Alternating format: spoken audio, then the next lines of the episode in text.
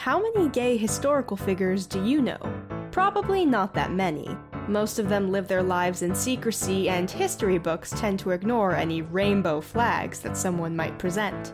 But they existed. They were people just like us writers and innovators and artists and leaders, and they don't deserve to hide any longer. We're your hosts, Mary Rogers and Aili Yamamoto, and join us as we uncover the ghosts in the closet. Historians say they were very close friends. Gal pal, colleague, best friend, Independent, companion, rebellious. roommates. Um, weren't they just queer? You're listening to Ghosts in the Closet with Mary Rogers and Aili Yamamoto. Hi everyone, I'm Aili. And I'm Mary. And welcome to Ghosts in the Closet, a Spirit Live podcast brought to you in association with CJRU 1080 AM. Today's episode brings us back to the ancient times where, spoiler alert, gay people did exist. If you ever had an ancient Egyptian phase, or if you're dazzled by the great Chinese dynasties, this episode is for you. Before we get into all that though, let's get into some more recent queer news. In a groundbreaking referendum last week, the people of Switzerland approved the Marriage for All initiative, legalizing gay marriage. The initiative was approved by a two third majority. To the other one third, we hope it feels good to be a loser. South Carolina Governor Henry McMaster urged schools to ban Genderqueer, a memoir, an award winning book about gender identity, calling it obscene and pornographic. Everyone take a sigh of relief. The children of South Carolina are safe from America's biggest threat to schools books. After all, there have been 139 incidents of book violence in American schools so far this year. Wait, sorry, that's guns. Netflix released its trailer for Single All the Way, its first holiday rom com featuring gay lead characters. We're very excited to watch and even more excited at the prospect of trashy gay Christmas movies. But if it is gay holiday movies you're looking for, might we suggest Carol? Yeah, we suggest Carol. Strongly suggest Carol. We love Carol. 是是？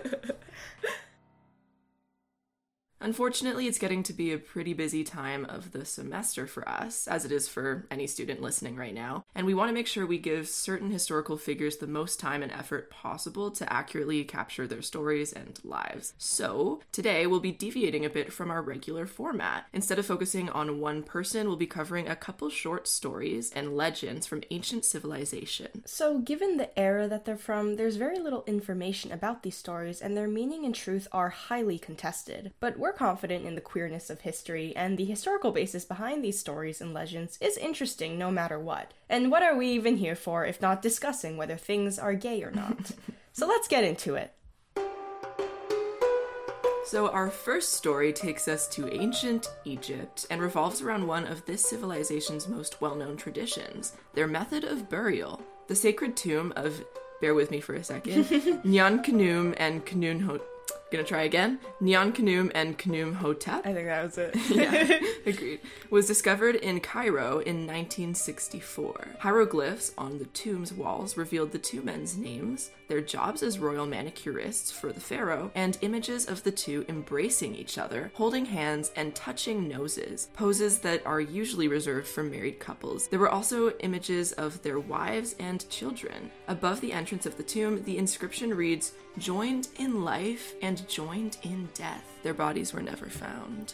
Wee wee wee wee wee Taylor. Just kidding. Really? Like, we'll Oh, see. We'll yeah. see. So cute though. Right off the bat, joined in life and joined in Yeah, death. no is- matter what, that that's pretty nice. It is incredibly rare for two men of equal standing to share a tomb, especially considering ancient Egyptian beliefs about the importance of one's tomb in their journey to the afterlife. Uh, the usual occupants of a tomb like this was one man, his wife, and his children. The situation of Nyan Khnum and Khnum Hotep was even more unique considering they both had wives. okay, I did not realize this. That's Imagine like- how their wives felt.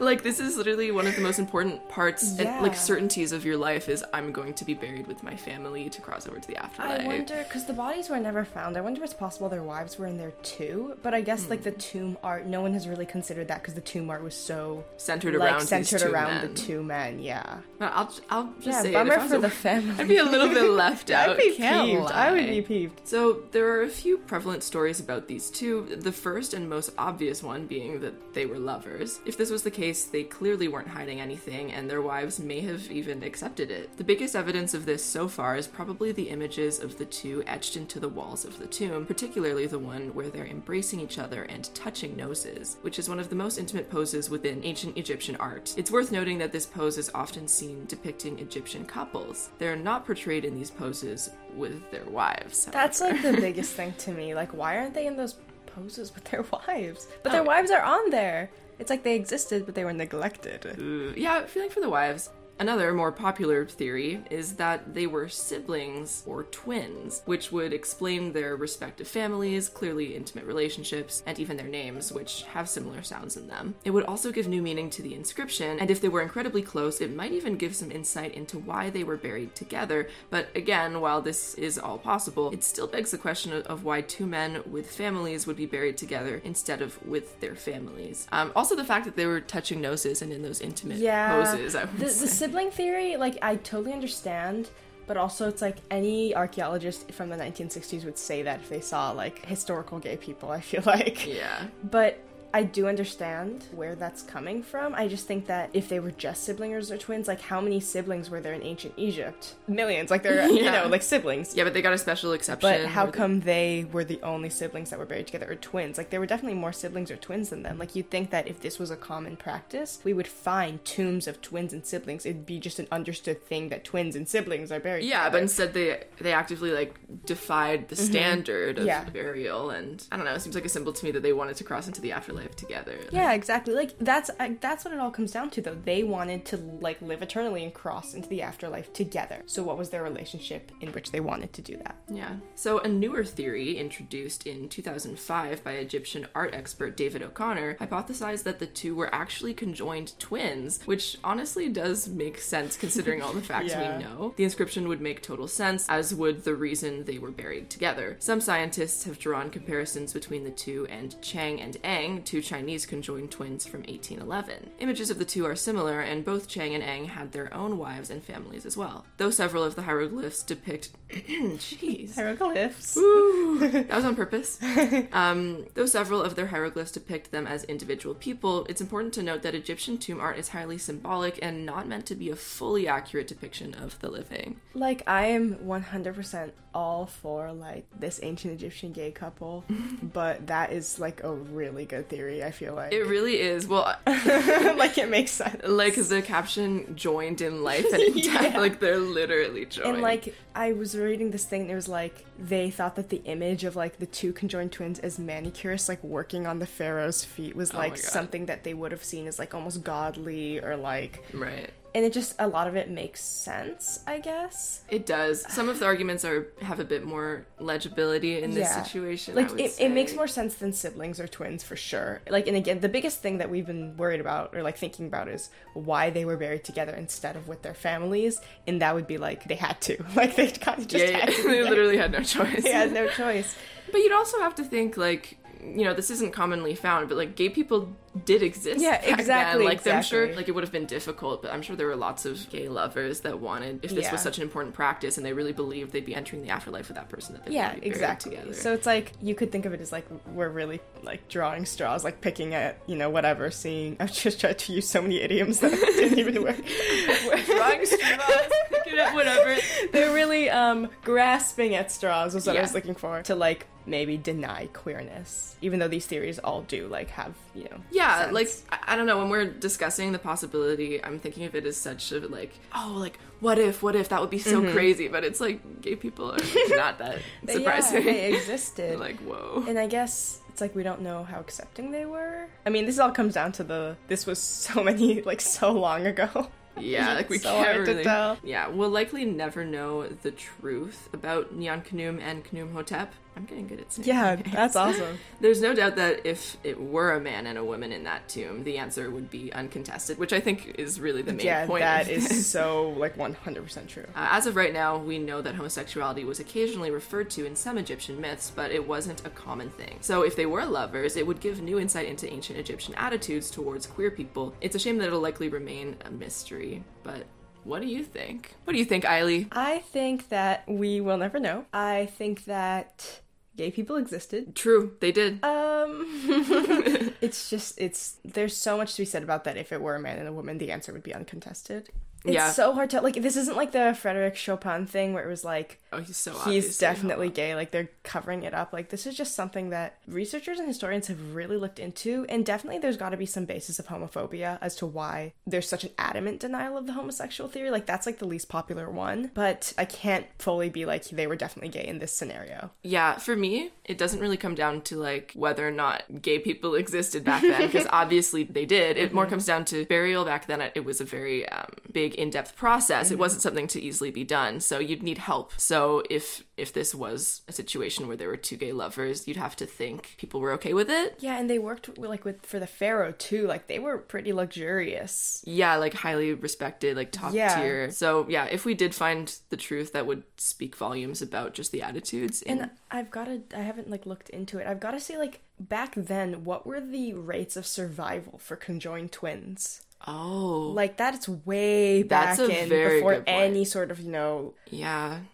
And they were like, you know, grown men at least to the point where they were like 18, 19, 20, which means they had survived that long if they were conjoined twins. So I'm interested to see because there's like a so many medical issues that comes with being conjoined twins. I know, so I I wonder how they dealt with that and if that's like a realistic thing that they would have survived long. Yeah, that's such a good point. I also think conjoined twins are much more of a rarity, I would say, in nature than gay gay people. people.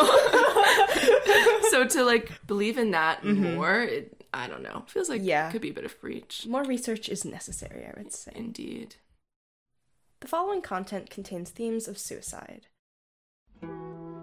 Our next story takes us back to the ancient Chinese Han Dynasty around 27 BCE. There's actually a lot of content to cover if we're talking about homosexuality in ancient China, probably enough for a full length episode. But for the purposes of today's episode, we're going to be covering the tale of the cut sleeve, one of the earliest known documentations of homosexuality in China. Emperor Ai was the second to last emperor of the Han Dynasty, and he ruled from 27 to 1 BCE, which I just want to say sounds fake to me.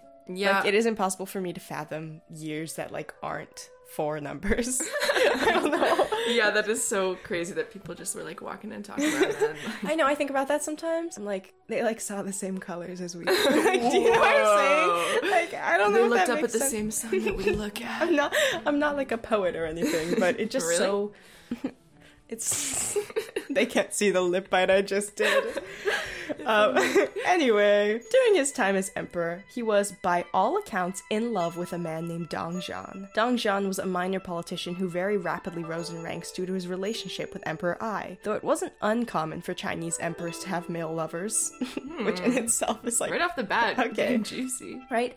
Ai's love for Dong was extreme. He gave him all kinds of riches and weapons, let him and his wife live in the palace in luxurious quarters, and even promoted Dong's family members by replacing his own family. He, Oh my god. he made Dong's sister an imperial consort just below his wife, the empress.